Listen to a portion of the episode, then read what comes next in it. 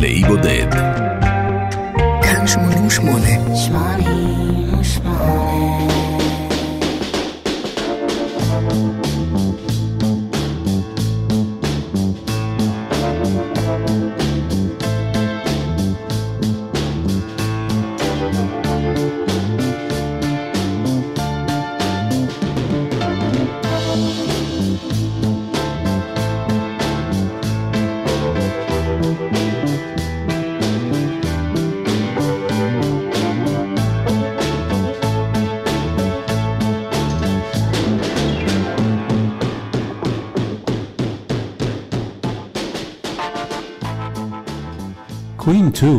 היה ונשאר אחד האלבומים הפחות מוכרים של הלהקה. אז למה דווקא קווין 2? מכמה טעמים. טעם ראשון, אני נענה כאן לבקשותיכם המאזינים והגולשים של התוכנית הזו. טעם שני, האלבום הזה, השני של להקת קווין, שמר על קהל נאמן של אוהדים ועוקבים מרגע יציאתו במארס 1974. והוא זכה לשבחים מהמבקרים, ממעריצים וממוזיקאים כאחד. זה לא אלבום קונספט מצד אחד, אבל מאידך, יש בו מוטיבים שמאפיינים את כל כולו. כלומר, לא סתם אוסף של שירים. בגדול, הוא מתחלק לשני חלקים מוגדרים. בעידן של התקליטים, אלבום היה בנוי משני צדדים. כל אחד מהם הכיל כ-20 דקות של מוזיקה, יותר מזה אי אפשר היה להכניס לכל צד. אז כן, באלבום הזה, זה לא side A ו side B, אלא side white ו side black. בצד הלבן, על הלייבל שבמרכז התקליט, תמונה של חברי הלהקה לבושים בלבן. המוטיב בשירים הוא יותר רגשי. בצד השחור, תמונה של חברי הלהקה לבושים בשחור. והשירים הם כמעט כולם פנטזיה, לרוב עם נושאים אפלים למדי. הצילום שמעטר את עטיפת התקליט, Queen בבגדים שחורים ועם רקע שחור, הפך במהלך השנים למעין סימן היכר של Queen. בין השאר עשו בו שימוש בקליפ של Bohemian Rhapsody ב-1975, וגם לקליפ של One Vision שנה אחר כך. הצלם הוא מיק רוק, מי שכונה האיש שצילם את שנות ה-70.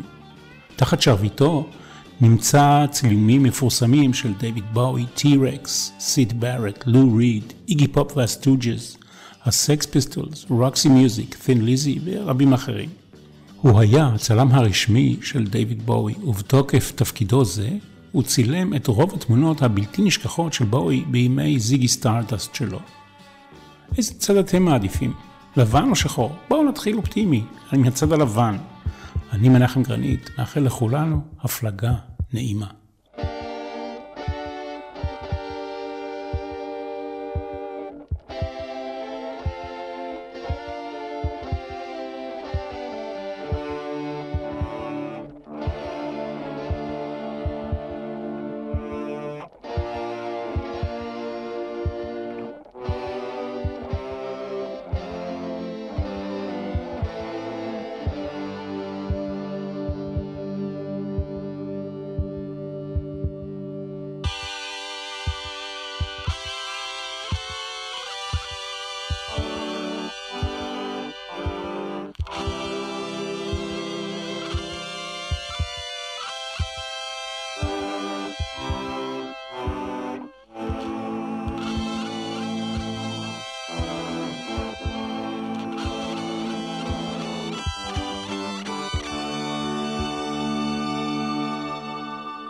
Procession, התחלנו בצד הלבן שכמעט כולו פרי יצירתו של בריאן מיי. Procession הוא יצירה אינסטרומנטלית קצרצרה, כאין מצעד הלוויה. בריאן מיי והגיטרה המיוחדת שאותה הוא בנה במו ידיו, Red Special, בנגינה המוכפלת בכמה ערוצים. יש כאן מוטיבים קלאסיים ותוף בס של רוג'ר טיילר. עוד משפט בענייני ויזואליה. אתם יודעים, בתקופת התקליטים, הקנקן היה חשוב כמעט כמו מה שיש בו. הצלם מיק רוק אמר, הלהקה רצתה לשתול בעטיפה חלק מהרגישות הדקדנטית של הגלאם, בדומה לעבודות קודמות שלי עם אומנים כמו דיוויד בואי, איגי פופ ולו ריד. לדבריו של מיק רוק, Queen רצו למשוך תשומת לב עם העטיפה בהתחשב בעובדה שהאלבום הראשון שלהם לא הצליח לעשות את זה. התמונה האיקונית של Queen נוצרה בהשראת תצלום דומה של מרלן דיטריך מהסרט Shanghai Express בשנת 1932. הייתה תחושה שלקחת תנוחה ממרלן דיטריך עשוי להיות יומרני, אבל פרדי מרקיורי ציטט בהקשר הזה את אוסקר ויילד שאמר, לעיתים קרובות מה שהיום נחשב ליומרני, נחשב מחר לחדשני. ברשותכם, אני מפריד כאן בין רצועות הצמודות זו לזו על מנת להוסיף קצת מידע. הקטע הבא הוא Father to Son, וכשמו, בריאן מיי, שחיבר את השיר, מעביר תובנות לבנו, בתקווה שהוא ילמד מטעויות אביו. גישה נאיבית אם אתם שואלים אותי. יש לו לבריאן מיי שלושה ילדים מנישואיו הראשונים, ג'יימס, לואיזה ואמילי רות. האם הם למדו מהטעויות של אבא שלהם?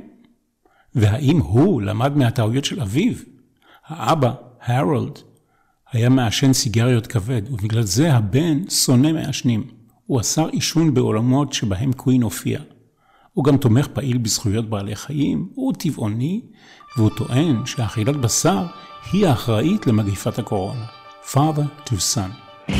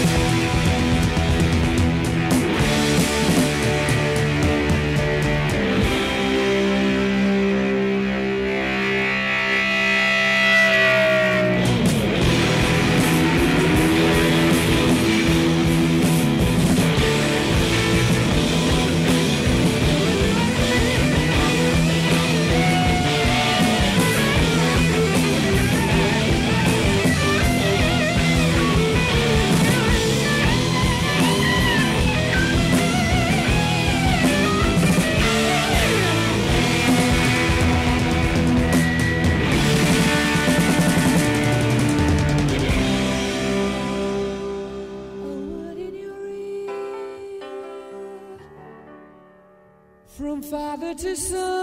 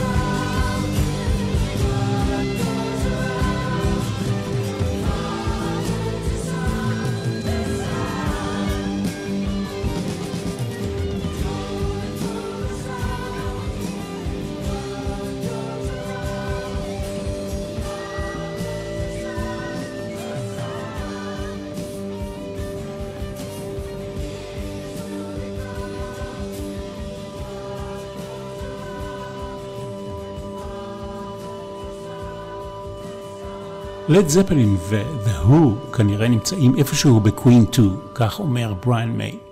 כי הם היו בין הלהקות האהובות עלינו, אבל מה שאנחנו ניסינו לעשות, אחרת מהם, היה לבנות על סאונד של שכבות. את ה-Who אפיין צליל הגיטרה והאקורדים הפתוחים של פיט טאונסנד. הצליל שלנו מבוסס יותר על צליל הגיטרה המוגבר. ניסינו להמציא טכניקות אולפן ולהגיע לגבולות שלהקות רוק לא הגיעו אליהן. מבחינה זו, החלומות שלנו ב Queen 2 התגשמו. מכיוון שאנחנו נמצאים בצד הלבן של האלבום, נגיע אל White Queen שכתב בריאן מיי. הוא סיפר שהוא הושפע מספר בשם The White Goddess, האלה הלבנה, שעוסק במיתולוגיה היוונית, ספר של המשורר והסופר הבריטי רוברט גרייבס. זה במישור ההיולי. במישור המעשי, ההשראה באה מתלמידה שלמדה בתיכון יחד איתו, שאותה הוא העריץ וחשב שהיא-היא המייצגת את האישה המושלמת. הייתי מאוהב לגמרי בבחורה הזו, ממגמת הביולוגיה, כך הוא סיפר. מעולם לא דיברתי איתה, התביישתי. לימים היא הפכה לחברה שלי לכל החיים. זה מוזר, זה מאוד מוזר. כך בריאן מיי, White Queen.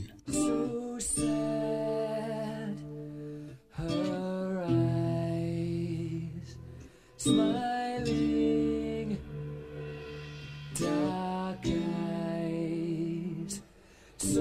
sad,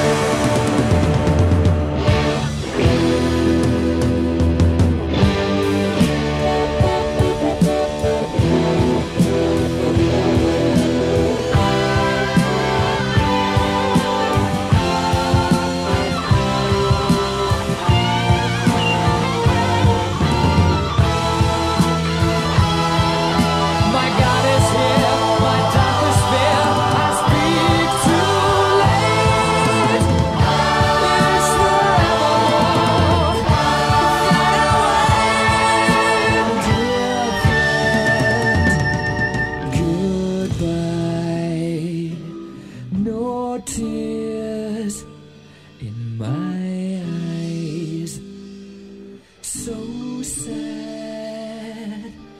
It ends as it. ההתחלה כידוע לא הייתה פשוטה כלל ועיקר. קווין התחילה את שנת 1972 בהופעה ברדפורד קולג' בלונדון. להופעה הגיעו רק שישה אנשים. אחרי עוד כמה הופעות הם הפסיקו להופיע למשך שמונה חודשים כדי לעבוד על האלבום הראשון שלהם. אף אחד לא היה ממש מרוצה, לא הלהקה, לא המפיק, רוי תומאס בייקר, וגם הקהל עדיין לא הגיב בהיסטריה.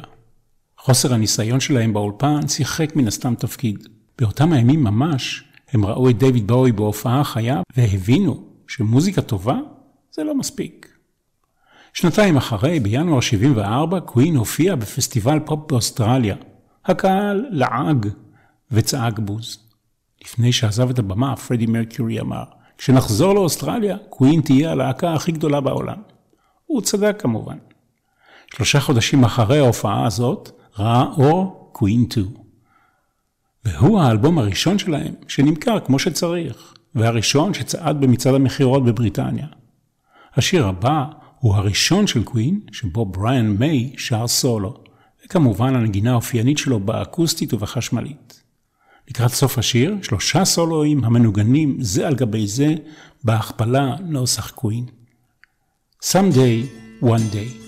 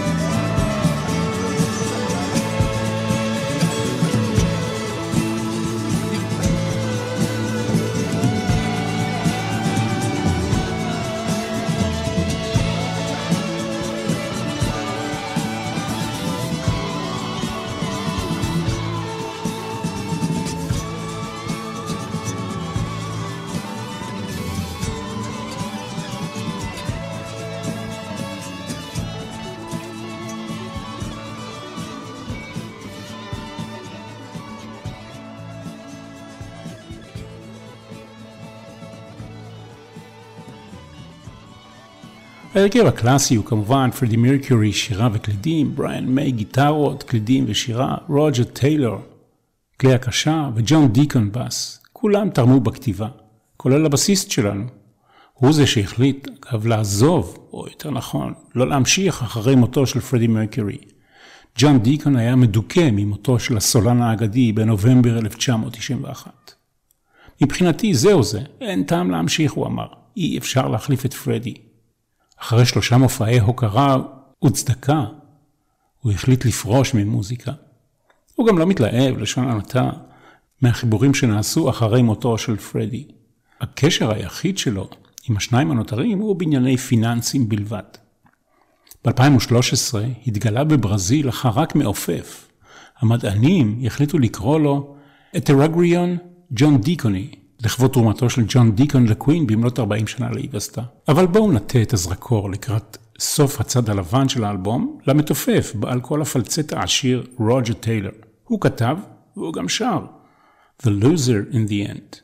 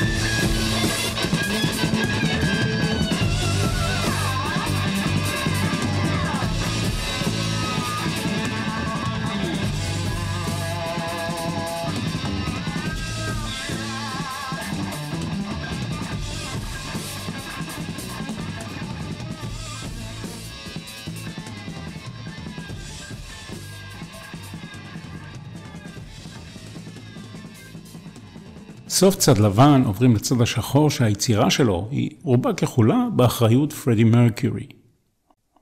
האוגר הוא מפלצת אגדית המתוארת בדרך כלל כיצור גדול, מחריד, דמוי אדם, שניזון מבני אדם רגילים, ובמיוחד מתינוקות וילדים. האוגר מופיע לעיתים קרובות במיתולוגיה, בפולקלור ובסיפורת ברחבי העולם.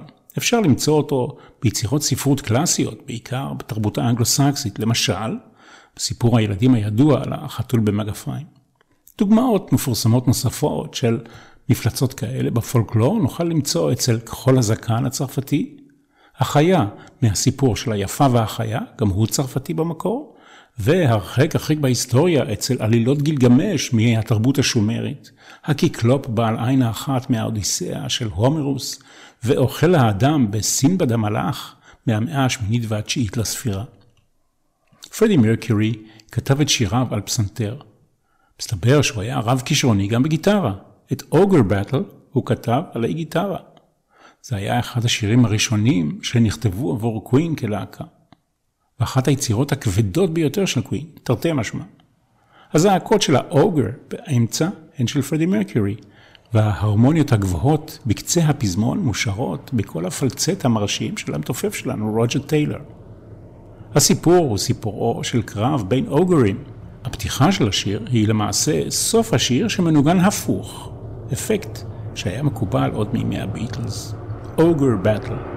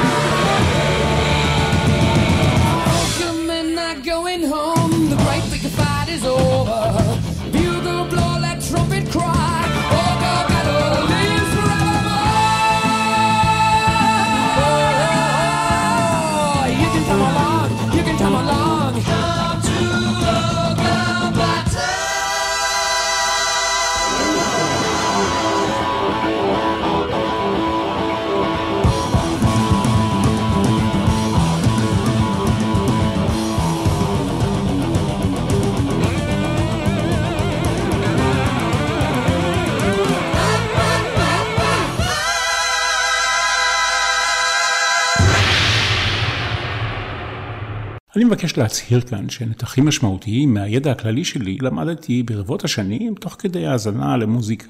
כמי שהסתקרן והתעניין לחקור מה קורה מאחורי השירים, למדתי עוד לפני עידן האינטרנט על מקורות השראה שונים של היוצרים שהיו חביבים עליי.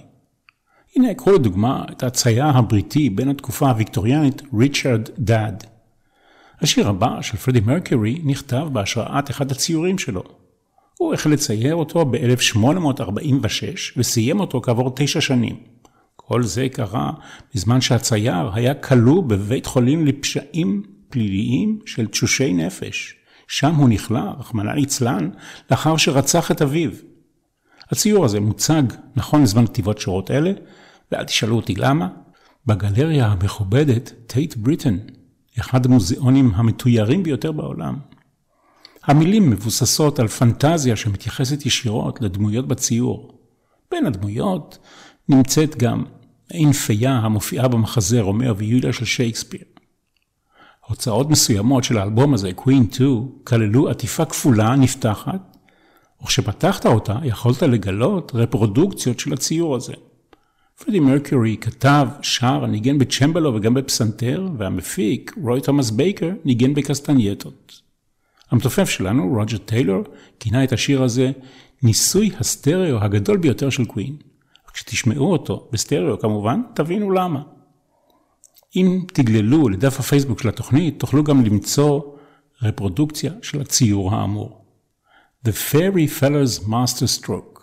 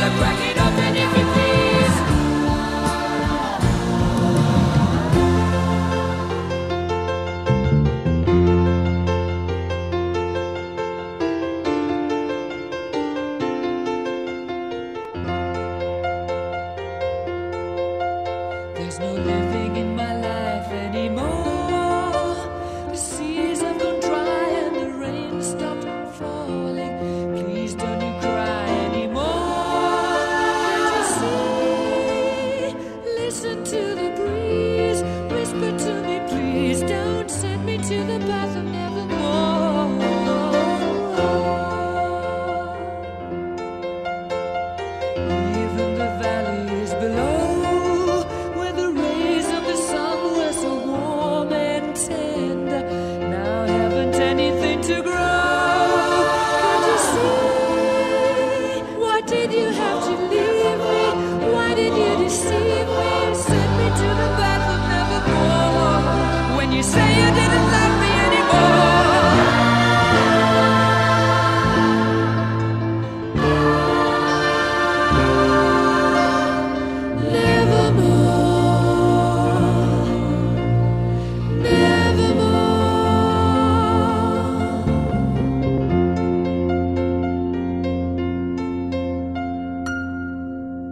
הפסנתר של פרדי מרקיורי חיבר אותנו, בלי שנרגיש, לבלדה הקצרה הזו בשם Nevermore.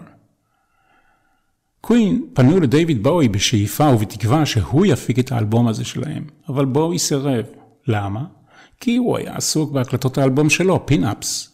יתר על כן, הוא הקליט באולפן שקווין היו אמורים להשתמש בו, והם נאלצו להסתפק בשלב ראשון באולפן עם שמונה ערוצים במקום השישה עשר של דיוויד בואי. במקביל באוי גם עבד על שירים לאלבום נוסף, Diamond Dogs, אבל מתוך שלא לשמה, הייתה לבואי בכל זאת תרומה לאלבום הזה. בפברואר 1974 הוא הוזמן להופיע בתוכנית הטלוויזיה Top of the Pops, תוכנית שהייתה בשעתו פקטור מרכזי לכל מי שרצה להצליח במצעדי המכירות בבריטניה. הוא אמור היה לבצע את Rebel Rebel. בואי לא בא, והיה צורך דחוף להביא מישהו במקום. ביקשו מקווין. הם נכנסו במקומו וביצעו את Seven Seas of Rye, שמיד נשמע. והתוצאה? להיט ראשון של קווין, שהגיע למקום העשירי במצעד הבריטי. פרדי מרקיורי כתב את השיר בהתבסס על עולם של פנטזיה בשם ראי, שהוא יצר יחד עם אחותו, קשמירה. הם הרי גדלו על האי האפריקאי זנזיבר והתחנכו על ברכי דת בשם זורו-אסטריאניזם, דת שמקורה באיראן, וזו מסתבר, הזינה רעיונות יצירתיים נוספים של פרדי מרקיורי. שירים מוקדמים נוספים שלו, השוכנים בממלכה המסתורית ראי, הם My Fairy King, Lily of the Valley ו-The March of the Black Queen, שמופיע באלבום הזה, ועוד נגיע אליו. Seven Seas of Rye.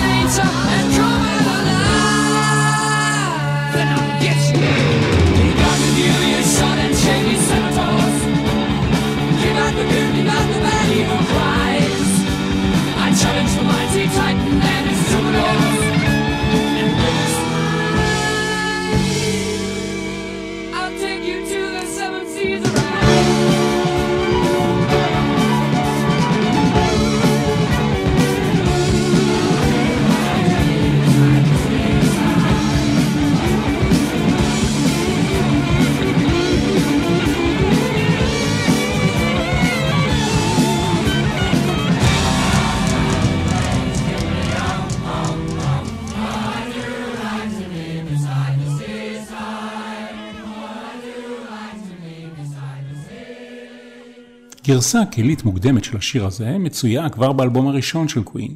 ועוד נקודה לא פתורה, בריאן מיי טען שפרדי מרקיורי התכחש לתרומתו שלו לשיר הזה, בכל הקשור לקרדיטים, מה שהשאיר את כל הרווח מהתמלוגים לפרדי בעצמו. איך נולד בוהמיון רפסודי האגדי? רמז לכך אפשר לקבל בקטע הבא, The March of the Black Queen.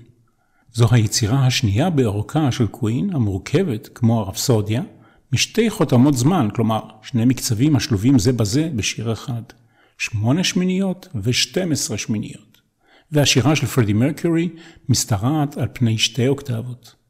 וכדי לא לשבור את הרצף, ניצמד לקטע הבא אחריו, Funny How Love Is, שמזכיר את סגנון ה-Wall of Sound של פיל ספקטור. קווין פעלה בעת הזאת במרחב הזמן והסגנון של שנות ה-70, ימים שבהם הרוק המתקדם היה דומיננטי ביותר. אבל האם קווין השתייכה לז'אנר הזה? או שהייתה קרובה יותר אל הרוק הכבד על שלוחותיו? התשובה, אם אתם שואלים אותי, היא לא כאן ולא כאן. קווין יצרה מוזיקה בסגנון של קווין, שכלל גם את זה וגם את זה ועוד הרבה מעבר לזה. במילים של The March of the Black Queen אפשר למצוא דמיון ל- The Court of the Crimson King של קינג קרימזון. המלכה השחורה, כמו מלך הארגמן של קינג קרימזון, מזמרת מצעד של הלוויה, תוך התייחסות מטאפורית למוות. פרדי טען בשעתו שכתיבת השיר הזה התחילה עוד לפני שקווין הוקמה. ההקלטה כבר הייתה באולפן בת 16 ערוצים, אבל יש לזכור, עדיין אנלוגית, וחברי הלהקה טענו שסרט ההקלטה המגנטי נשחק עד דק מרוב ניסיונות להכפלות, לשכבות ולתוספות.